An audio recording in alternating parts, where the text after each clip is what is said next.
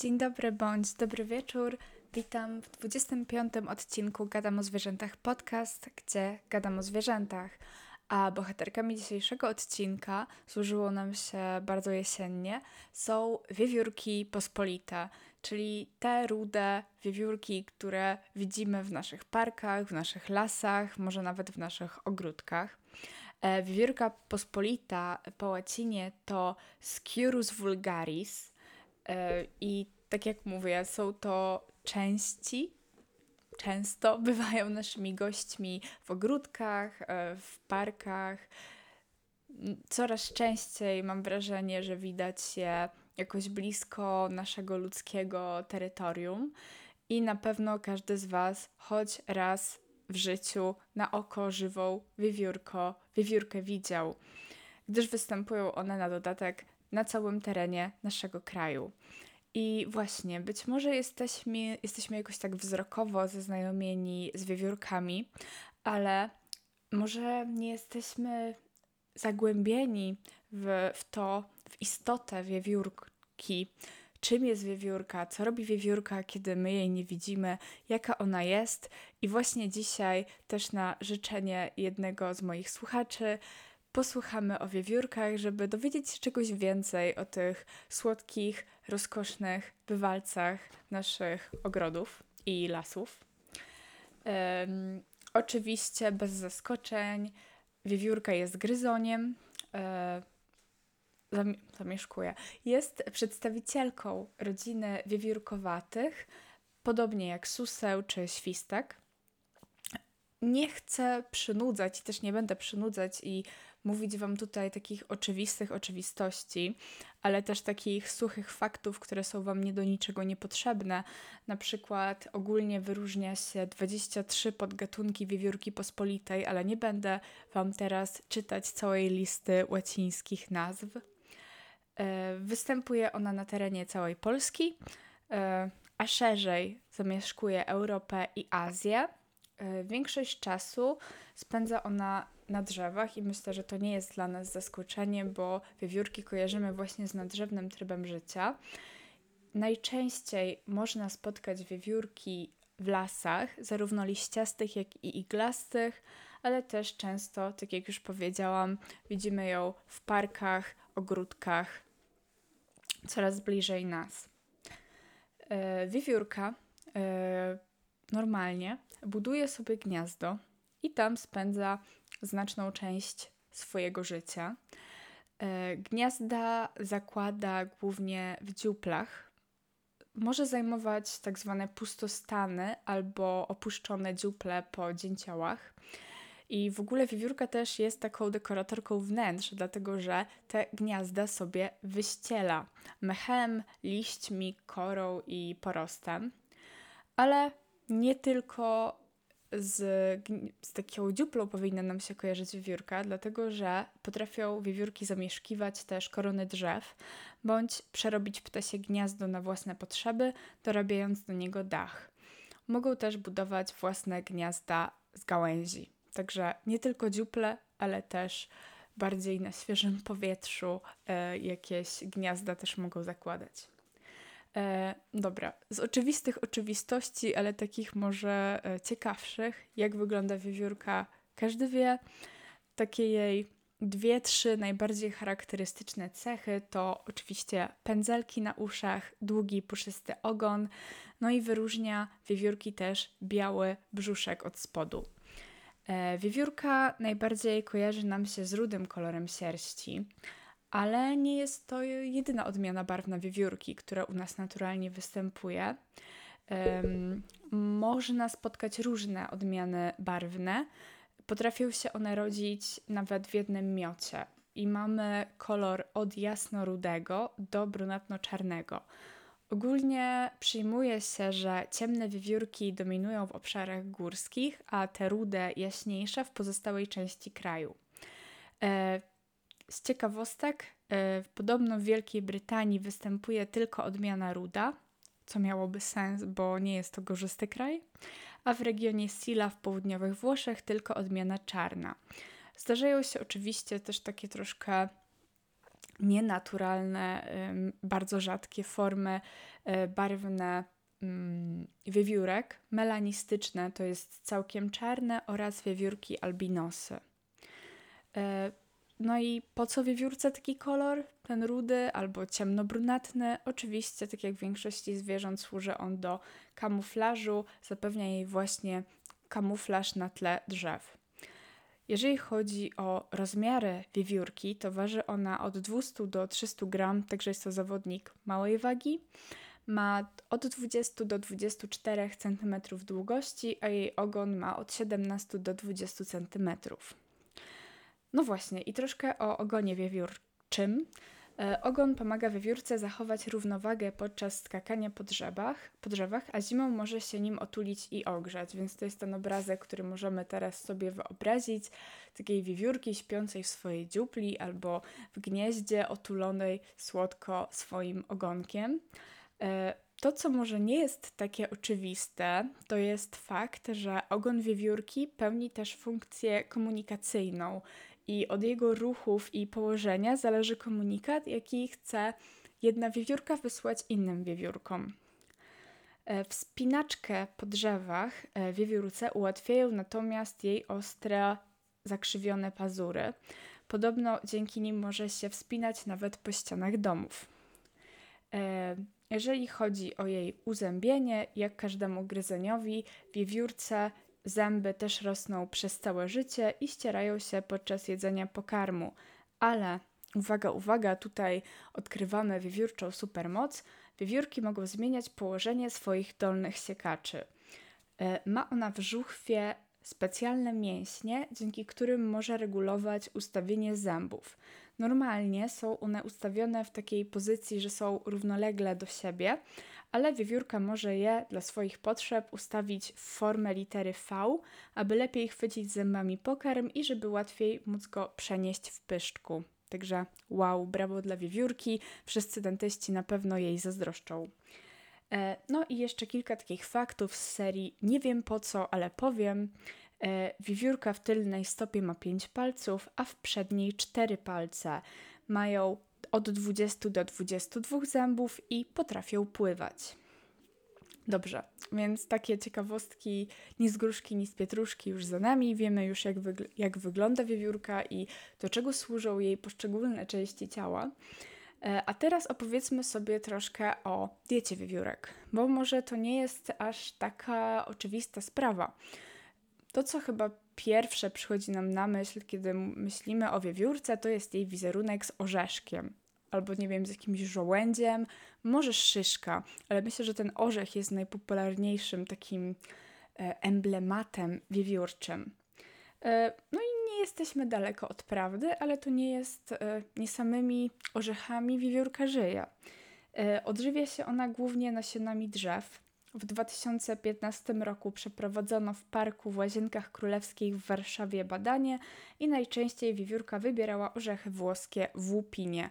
Także jeżeli wybieracie się do Łazienek Królewskich, weźcie ze sobą koniecznie paczkę niełuskanych, nieodłupinowanych orzechów włoskich. Ale w jej jadłospisie pojawiają się również pączki kwiatów. Oczywiście nie pączki, takie z lukrem. Pączki kwiatów, kwiaty, pędy, młoda kora, jagody i grzyby. Rzekomo te grzyby wcześniej suszy na gałęziach, także naprawdę nie tylko dekoratorka wnętrz, ale i kucharka. Ale wiewiórka nie pogardzi też pokarmem zwierzęcym, takim jak owady, jaja ptaków, pisklęta, ale ten zwierzęcy pokarm nie jest aż tak popularny. Znalazłam badanie, takie troszkę creepy badanie, e, dlatego że szwedzcy naukowcy rozkroili, rozkroili 600 wiewiórczych brzuchów. Mam tylko nadzieję, że były one wcześniej martwe i je znaleziono. I tylko cztery z tych wiewiórek miały w żołądku, w brzuchach resztki jajek i piskląt. Także makabryczne badanie, ale dowiodło nam tego, że rzadko ten pokarm zwierzęcy przez wiewiórki jest wybierany. Zaobserwowano nawet, jak wiewiórki spijają żywice z drzew. Też bym chciała to zaobserwować, bo to mi wygląda na bardzo słodki widok. Yy, oraz kiedy mm, wiewiórka czuje, że w jej organizmie brakuje wapnia, obgryza kości innych zwierząt. Także ten obrazek może nie jest już taki słodki, ale jest prawdziwy. E, przeciętnie, jeżeli chodzi o ilości pokarmu spożywane przez wiewiórkę, zimą spożywa ona 35 gramów pokarmu na dzień, a wiosną około 80 gramów pokarmu na dzień. Co ciekawe, wiewiórki nie rodzą się z umiejętnością rozłypywania orzecha czy umiejętnością żerowania. Muszą nauczyć się tego metodą prób i błędów. Przyjmuje się, że dorosłej wiewiórce rozłupywanie orzecha zajmuje minutę, a niedoświadczona wiewiórka może się z tym męczyć nawet 15 minut. Musi się taka niedoświadczona wiewiórka nauczyć też, który pokarm jest wartościowy. Na przykład wybierać te szyszki, które mają w sobie najwięcej nasion, więc to nie jest tak, że wiewiórka rodzi się i wszystko potrafi, tylko też musi nauczyć się życia. E, Okay, jesteśmy nadal przy jedzeniu, więc yy, wydaje mi się, że fajnie też jest powiedzieć jedną rzecz, która jest najczęściej powtarzanym mitem o wiewiórkach. To znaczy, że wiewiórka jest zapominalska, ona jest taka głupiutka, zapomina, gdzie schowała pokarm, tak? Kiedy widzimy wiewiórkę, która szykuje sobie yy, jesienią yy, zapasy na zimę, to przyjęło się mówić, że ta wiewiórka potem nie wie, gdzie zakopała swoje, swoje zapasy, ale okazuje się, że to nie jest do końca prawda.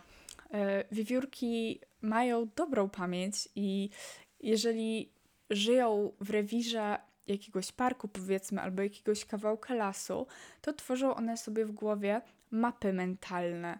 Mapy mentalne z takimi punktami, które pomagają im zlokalizować daną kryjówkę. Na przykład powiedzmy, że e, w parku albo w lesie rośnie jakiś duży, dorodny dąb i ten dąb jest dla e, wiewiórki takim punktem odniesienia, wokół którego ona dalej sobie tą mapę mentalną rysuje. E, więc nie zapomina, gdzie zakopała swoje zapasy, tylko po prostu robi ich więcej na wszelki wypadek, więcej niż potrzebuje i potem zimą nie zjada wszystkiego. E, dlatego, że wiewiórka jest przezorna, ona nie wie, jak surowa będzie zima jak długa będzie zima. I e, po prostu woli zrobić za dużo, niż potem głodować. I podczas znajdowania kryjówek wiewiórki kierują się właśnie o tym, o czym powiedziałam, pamięcią przestrzenną ale również też świetnym węchem. Co ciekawe, pokarm, który jest dla wiewiórki bardziej cenny energetycznie, wiewiórka chowa lepiej i sprytniej w dalszych miejscach, żeby nie znalazły go inne wiewiórki czy ptaki, a kiedy ma jakiś tam gorszy pokarm, jakiś odrzut, to nie wysila się aż tak bardzo na szukanie jakiejś oddalonej, mega skomplikowanej kryjówki, tylko zakopie w jakimś płytszym miejscu, bliższym, może bardziej na widoku, no bo to nie będzie aż taka straszna strata, jak jakiś ptak albo inna wiewiórka tą kryjówkę odnajdzie.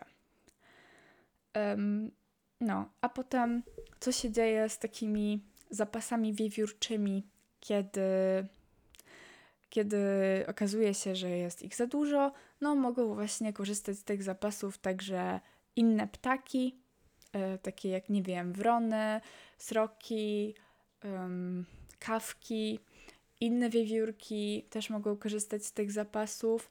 No i z takich kryjówek może też później nam wyrosnąć drzewo. Dlatego, że kiedy wiewiórka niechcący po prostu wiewiórka też jest ogrodnikiem, niechcący, nieświadomie e, zasiewa jakieś dęby, bo schowa tam żołędzia, jakieś e, drzewa iglaste, bo gdzieś tam nasiona szyszek schowała i potem tego nie wykorzystała. Więc tutaj rola mm, wiewiórki niechcący robi się bardzo ważna dla całego ekosystemu. E, jeszcze, jak jesteśmy troszkę w temacie diety wiewiórki i jej sposobu odżywiania się, to odpowiedzmy sobie na pytanie, które na pewno Was interesuje. Czym karmić wiewiórki i czy w ogóle karmić wiewiórki?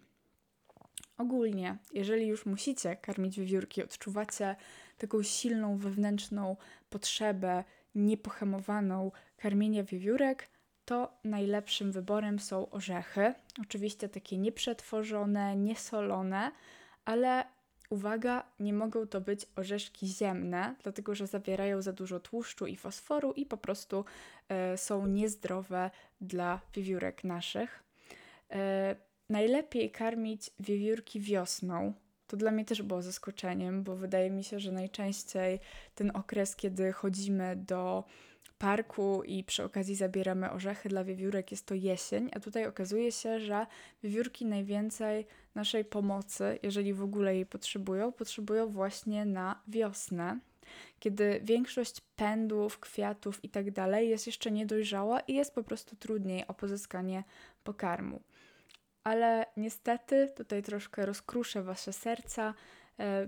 Ogólnie nie zaleca się karmienia wiewiórek, bo wtedy uczą się zależności od człowieka i jest to niedobre, ale drugą niedobrą rzeczą jest to, że e, wiewiórki wtedy uczą się przychodzić w jedno miejsce. Tak, jeżeli powiedzmy ludzie karmią zwykle na jakimś obszarze parku albo na jakimś obszarze lasku wiewiórki, to potem one przychodzą ciągle w to jedno miejsce i przez to robi się duże zagęszczenie wiewiórek. Łatwiej jest wtedy o przenoszenie chorób czy wybuchy agresji między osobnikami. Więc odpowiadam na pytanie, czym karmić wiewiórki? Orzechami. czy karmić wiewiórki? No, w teorii można, ale z umiarem i rozsądnie, tak? I najlepiej wczesną wiosną i yy, nie stawać ciągle w jednym miejscu, tylko troszkę się rozpraszać, tak? Troszkę tutaj te wiewiórki w niepewności trzymać, czy dzisiaj w tamtej stronie parku, czy w drugiej części parku. Trzeba tutaj troszkę dbać o to, żeby za duże zagęszczenie wiewiórek nam się nie zrobiło. Ok, myślę, że temat diety wiewiórek mamy już zakończony i przejdźmy sobie teraz do wiewiórczego trybu życia. Wiewiórka jak wiemy z własnego doświadczenia, jest aktywna za dnia, szczególnie rano i po południu.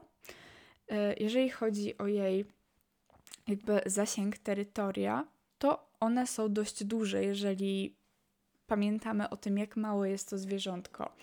E, badania przeprowadzone w Szwecji wykazały, że jeden samiec może wykorzystywać obszar nawet 120 hektarów. Ale wiadomo, że Szczególnie jeżeli mówimy o jakimś parku, który jest po prostu wysepką zieleni pośród miejskiej betonowej dżungli, to terytoria wiewiórek mogą na siebie nachodzić. Wiewiórka prowadzi samotny tryb życia, yy, ale co ciekawe, może dzielić się dziuplą z innymi wiewiórkami, żeby było im cieplej i raźniej. Yy, hierarchia wiewiórek yy, istnieje, to też jest szok. E, I nie działa tak, że samice są podporządkowane samcom, nie mamy tutaj patriarchatu, tylko im osobnik jest starszy i większy, tym wyższa jest jego pozycja w hierarchii, więc dominacja mm, w hierarchii e, wiewiórczej nie, nie jest jakby warunkowana płcią, ale stażem wiewiórki. E, i dominujące osobniki mają zazwyczaj też większe terytoria. E, już mówiliśmy na samym wstępie, że wiewiórka prowadzi nadrzewny, nadrzewny tryb życia, ale często schodzi z drzewa w poszukiwaniu pokarmu. Też na pewno to widzieliście, kiedy wiewiórka w parku widzi człowieka, schodzi i, i w wyczekiwaniu na tej ściółce leśnej czeka na pokarm. Instynktownie e, wiewiórka szuka pokarmu, szczególnie w okresie, kiedy magazynuje pokarm i zakopuje go w różnych miejscach. Wtedy najwięcej czasu spędza ona na ziemi. Um, ok. I jeszcze taka jedna niespodzianka, która myślę, że część z Was pewnie o tym wiedziało, ale część z Was może uznać to za coś nowego jest to, że wiewiórka nie, hi nie hibernuje, nie zapada ona w sen zimowy. Po prostu w zimę mocno ogranicza swoją aktywność i dlatego tak mało ją widzimy, bo wychodzi tylko z dziupli co jakiś czas, a w okresie niesprzyjającej pogody w ogóle na dłuższy czas może zaszyć się w swojej kryjówce i nie wychodzić na przykład, nie wiem, przez cały dzień, tak? Dlatego um, nie wiem, mi się wydaje, że jak byłam mała, to też myślałam, że wiewiórki zapadają w sen zimowy. Myślę, że tym faktorem, który za to był odpowiedzialny, za to myślenie, było to, że magazynują one pokarm. E, a tutaj okazuje się, że wiewiórka w taki sen zimowy nie zapada, zapada bardziej w, taki, w takie lenistwo zimowe, gdzie nie chce się jej wychodzić z dziupli. Jeżeli jeszcze chodzi o takie przygotowania do zimy, to wiewiórka linieje. Linieje ona dwa razy do roku. Oczywiście najpierw jesienią, kiedy to zmienia futro na grubsze i ciemniejsze. No i oczywiście potem e, linie, linieje na wiosnę, tak, kiedy zmienia to futro na jaśniejsze i lżejsze. Ale co ciekawe, sierść na, na uszach i ogonie wymieniane, wymieniane są tylko raz w roku. Ok, wiemy już, czym wiewiórka się żywi, jaki prowadzi tryb życia. To powiedzmy sobie teraz troszkę o życiu miłosnym wiewiórek i o ich rozmnażaniu. Um, ogólnie samica wchodzi w ruję mniej więcej w lutym i ta ruja trwa aż do końca lipca. E, w czasie jednego sezonu gotowego samica może więc wydać na świat 2-3 mioty, tak? I wchodzić w tą ruję kilkakrotnie. Ale te tak jakby zakresy, od kiedy się zaczyna, kiedy się kończy ruja wiewiórcza jest, są bardzo umowne, dlatego że przy łagodniejszych zimach albo w ogóle w cieplejszym klimacie zaloty wiewiórek można obserwować już pod koniec grudnia bądź na początku stycznia. E, więc ten czas wchodzenia w ruje u wiewiórek zależy od wielu czynników i może zmieniać się też z roku na rok. Więc tutaj nie zdziwmy się, jeżeli nagle zobaczymy wiewiórcze zaloty e, właśnie już w grudniu albo gdzie już jeszcze wydaje nam, gdzie już nam się wydaje, że jesień, gdzie już powinny tutaj wiewiórki się przygotowywać e, do zapasów na zimę, to one jeszcze, jeszcze im w głowie amory. Bo to wszystko zależy od tego, jak łagodny jest klimat w tym roku albo ogólnie w naszym kraju. Więc zaczyna się nasz akt miłosny. Pierwsza część, preludium. W okresie rui wiewiórki porzucają swój samotniczy tryb życia i samce wkraczają na terytorium samic, kierowane wydzielane przez nie zapachem. No i ten zapach oczywiście samice wiewiórek też tam gdzieś zostawiają, oznaczają swoje terytorium. E, i teraz tak, ja znalazłam informację e, na stronie o wiewiórkach i ta informacja była podana, miała być chyba podana jako szokująca, bo tak było napisane. Było napisane, że wow, samce są w stanie pokonać nawet jeden kilometr dla zapachu samicy, ale kilometr to nie wydaje się być dużo, nawet jak na wiewiórkę, więc to nie jest chyba dla mnie ani dla Was szokująca informacja. E, Okej, okay co się dzieje dalej, jeżeli już e, samiec wiewiórki znajdzie swoją wybrankę samicę. E, zaloty wiewiórek, takie per se, same w sobie nie istnieją, ale są jakieś pewne czynności poprzedzające sam stosunek. Między innymi są to długie gonitwy wśród koron drzew. Samiec może gonić samicę nawet kilka godzin, zanim dojdzie do zbliżenia. I przy tych gonitwach wiewiórki komunikują się, komunikują się między sobą za pomocą wokalizacji, między innymi popiskiwań i ruchów ogonem. I rzekomo nawet wtedy, podczas tych takich e, zalotów, gonitw, e, samce mogą na chwilę się zatrzymać i e, stukać przed nimi zębami o tylne, tak? Czyli wydzielać dźwięk. Czy ja dam radę? Nie wiem, czy coś słyszeliście, ale właśnie obijałam górną część zębów o dolną. Okej. Okay. E, I teraz może troszkę pytanie. Okej, okay, widzę goniące się um, wiewiórki między sobą, ale skąd mam wiedzieć, czy to na pewno są zaloty, a nie, nie wiem, walka o terytorium? Jeżeli to są zaloty, wiewiórki powinny sprawiać wrażenie ogólnie podekscytowanych, właśnie jakieś towarzyszące temu dźwięki, popiskiwania, e, tarcie zębów o siebie, czy właśnie jakieś takie intensywne ruchy ogonem, to powinno nam pomóc stwierdzić, czy mamy do czynienia z zalotami, czy nie. E, Okej, okay. nie mam żadnych ciekawostek o samym akcie kopulacyjnym. Przykro mi, e, przechodzimy już do ciąży. E, ciąża u wiewiórki trwa od 28 do 39 dni. E, w jednym miocie rodzi się od 3 do 7 nagich wiewiórek, ale średnio w jednym miocie są to 4 oseski. E, właśnie młode są nagie, są ślepe i mama zajmuje się nimi sama, czyli nie mamy tutaj żadnej pomocy ze strony innych wiewiórek, ani ze strony samca. Wiewiórcza mama jest pozostawiona sama sobie. E, małe wiewiórki usamodzielniają się po 10 tygodniach, a dojrzałość płciową osiągają już przed pierwszym rokiem życia. Około przypada to na okres wiek od 9 do 11 miesięcy. E, co ciekawe, mama wiewiórka ma zapasowe gniazda, gdzie w razie niebezpieczeństwa może przenieść swoje młode, tak? Czyli jakby kiedy zobaczę, że jakiś drapieżnik próbował się wedrzeć do jej gniazda, albo w ogóle coś nieciekawego się w tej okolicy dzieje, jest nagłe zagęszczenie drapieżników, to e, mama wiewiórka pakuje swoje walizki, pakuje swoje młode i przenoszą się do innego gniazda. Um, właśnie. Czy.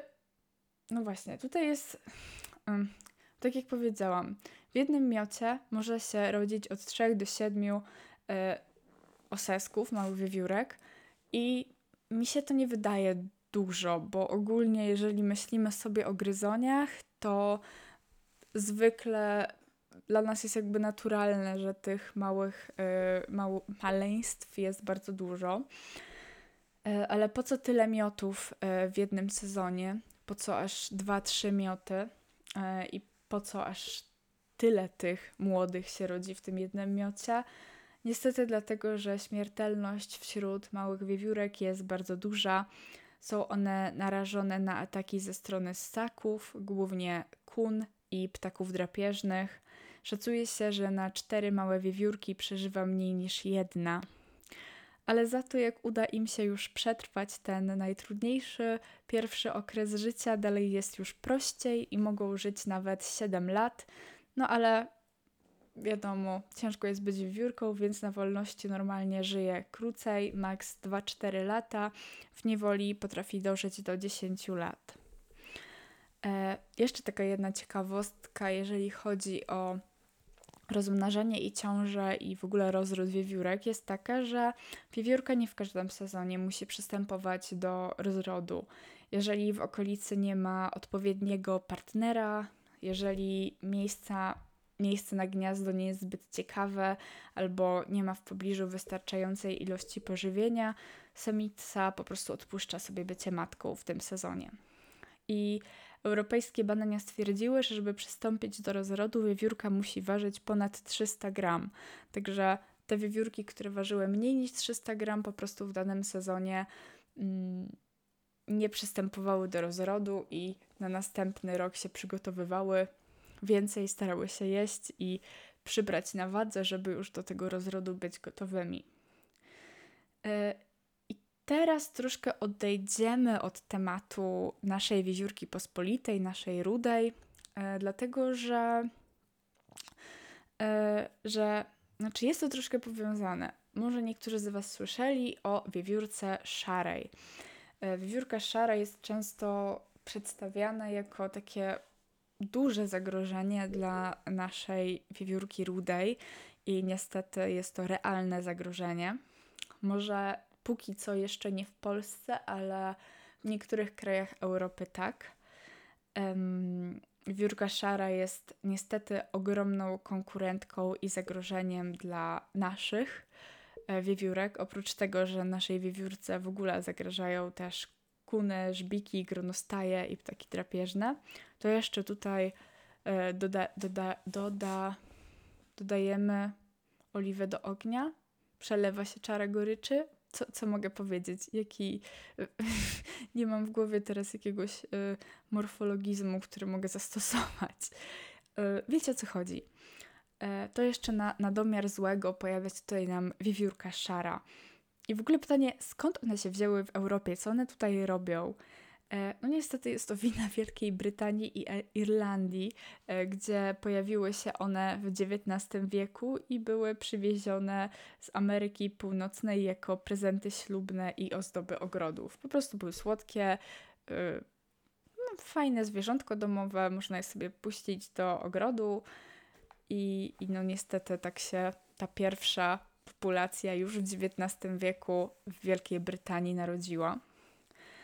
E, no i pojawiają się bardzo alarmujące sygnały, naprawdę takie ciężkie scenariusze apokaliptyczne, że możemy być świadkami wyginięcia wiewiórki rudej właśnie na rzecz wiewiórki szarej.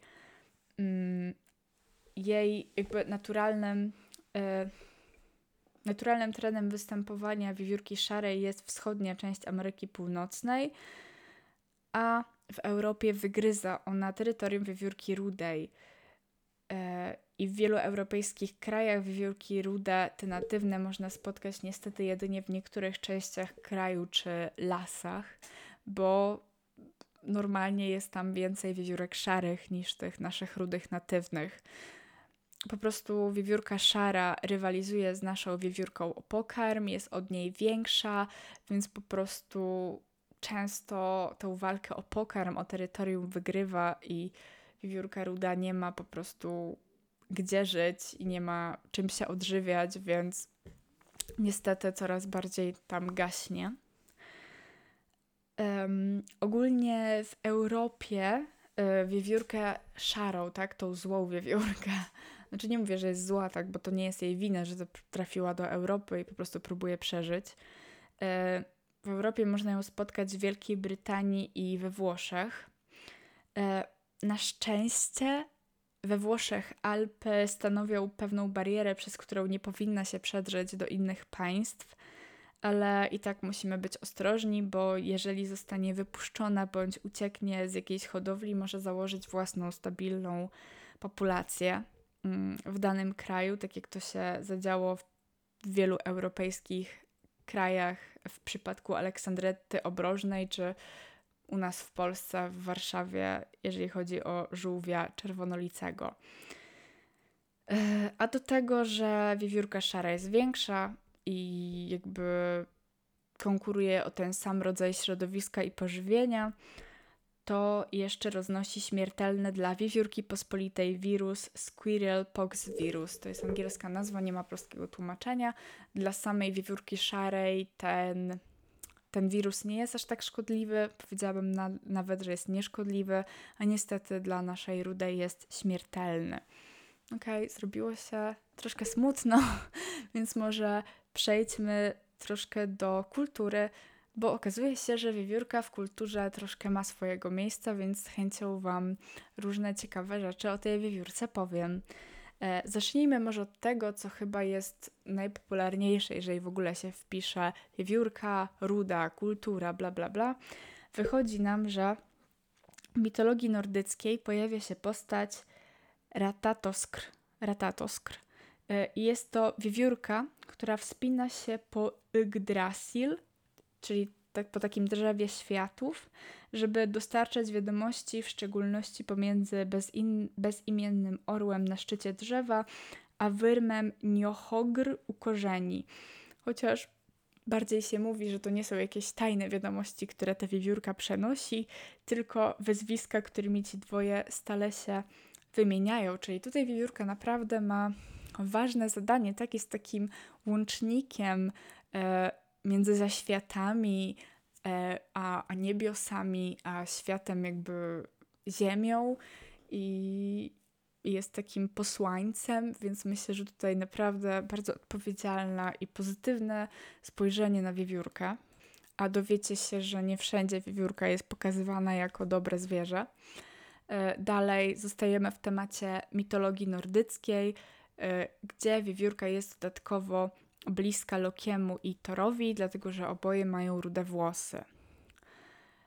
Yy, jeszcze z takich kulturowo-historycznych ciekawostek wiewiórkowych mogę powiedzieć, że w dawnych czasach przed wprowadzeniem monet w średniowiecznej Finlandii skórki wiewiórek były używane jako waluta. E, nawet do dzisiaj słowo racha, prawdopodobnie wymawiam to źle, e, w języku fińskim oznacza pieniądze, a wcześniej ten termin oznaczał właśnie skórkę wiewiórek. E, okej, okay, zadam Wam pytanie retoryczne. Nie wiem, czy ktokolwiek z Was kiedykolwiek się nad tym zastanawiał. Pytanie brzmi: czy nie ciekawiło Cię czasami, czemu jest tak stosunkowo dużo wiewiórek na XVIII-wiecznych angielskich obrazach? No właśnie, no nie, jest, nie jest pytanie, które e, sobie ludzie często zadają, ale ja i tak na nie odpowiem. E, dla przykładu możecie sobie zerknąć na przykład e, na obraz pod tytułem Portrait of a Boy with a Pet Squirrel autorstwa Josepha Highmora, żeby zobaczyć o czym w ogóle mówię. No, ogólnie w Europie od czasów średniowiecza aż do XIX wieku wiewiórki były popularnymi zwierzątkami domowymi w bogatych domach. I często takie wiewiórki na obrazach albo w jakichś opisach e, mają na sobie srebrną obrożę i srebrny łańcuszek, także obawiam się, że wiewiórki nie były zbyt szczęśliwe z tej sytuacji, ale bogatym Europejczykom podobało się, że jest to jakby jakieś egzotyczne zwierzątko domowe, powiedzmy. Um, Okej, okay. i ja tutaj bazuję na mm, takich troszkę rozważaniach y, pani, y, która nazywa się, już wam powiem, szukam, gdzie tutaj, o, pani Joseph, nie, to nie ta pani, to inne nazwisko, o, pani Humphrey Smith. E, bardzo dziękuję tej pani za jej rozważania, bo są bardzo fajne. I ona twierdzi, że tak naprawdę nie powinniśmy pytać, dlaczego jest tak dużo wiewiórek e, na XVIII-wiecznych angielskich obrazach, ale powinniśmy zadać inne pytanie. Dlaczego przestały być nagle te wiewiórki popularne jako zwierzęta domowe w XIX wieku? I ona podaje trzy możliwe wyjaśnienia. Uważam, że wszystkie mają ręce i nogi. E, pierwsze z nich jest takie, że e, wiewiórki ogólnie niszczą delikatne materiały. No, nic jakby, nic nowego. XVII-wieczny e, dom arystokracji nie miał takich delikatnych materiałów, dlatego że wystrój był minimalistyczny i głównie jakieś rzeczy, dekoracje były wykonane z kamienia i drewna, czego wiewiórka nie była w stanie zniszczyć, jeżeli była trzymana w domu. Ale w XIX wieku pojawiła się nowa moda, pojawiły się dywane, zasłony i tapety na ścianach i nagle wiewiórka miała co niszczyć, więc przestała być takim pożądanym zwierzątkiem domowym. Yy, drugie yy, Wyjaśnienie to takie, że XIX wiek to też wiek podróży geograficznych i handlu, i nagle bogaci rodzice mogli kupić swojemu dziecku bardziej egzotyczne zwierzątko, a więc lepsze, tak? Bardziej egzotyczne, więc pokazuje, że ja jestem bogatszy, lepszy niż ty i w ogóle. I na przykład papuga. Papuga wygryzła mm, wiewiórki jako zwierzątka domowe. I mamy trzeci powód, trzecie wyjaśnienie jest takie, że wiewiórka była najpewniej zwierzątkiem domowym, w szczególności chłopców, y, którzy łapali i udamawiali ją, kiedy była jeszcze małym oseskiem, y, bo biegali po polach, lasach i brali je z gniazda albo, nie wiem, gdzieś znajdowali je na polu i im pomagali a w XIX wieku bogaci ludzie prowadzili bardziej miastowe życie, oddalali się od wsi, od łąk, lasów e, i nagle dzieci były po prostu zbyt ulizane, e, żeby biegać po lasach i wybierać wiewiórki z gniazda, więc już nie miano z czego sobie zrobić tej pet squirrel, tak, tej maskotki wiewiórki. Dobra, nadal zostajemy troszkę w Anglii, dlatego że motyw wiewiórki jest popularny w angielskiej heraldyce. Heraldyka, czyli nauka zajmująca się herbami i godłami. Y, I właśnie często w tych herbach angielskich wiewiórka jest przedstawiana w pozycji siedzącej i rozłupującej orzecha.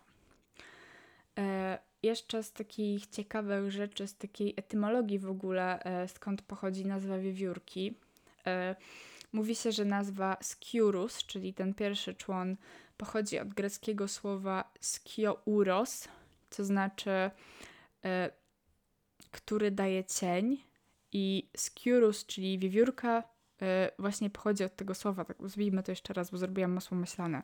Sciurus, czyli wiewiórka, pochodzi od greckiego słówka skia, oznaczonego, oznaczającego cień oraz aura, oznaczającego ogon, co nam daje właśnie, jakbyśmy to jakoś mieli zbić w sensowne słowo, który daje cień.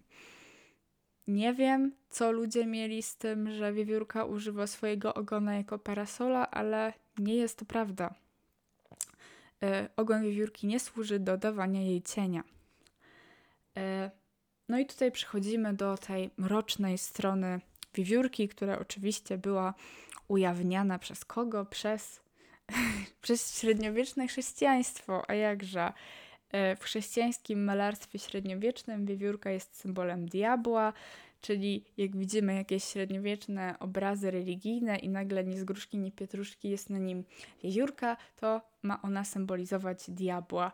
Znowu przez to, że po prostu, po prostu przez to, że jest czerwona, ale też zwinność i szybkość, które miały niby być atrybutami diabła.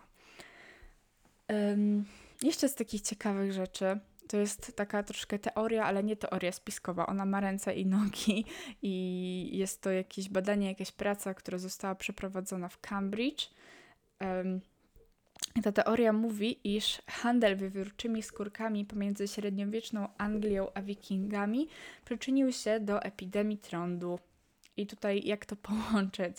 A tak to, że z analizy szkieletów wiemy, że średniowieczni ludzie wzdłuż angielskiego wybrzeża cierpieli na tę samą odmianę trądu, co ci z Danii i Szwecji. I okazało się też całkiem niedawno, że ta odmiana trądu jest też podobna do odmiany zwierzęcej występującej u wiewiórek nawet współcześnie.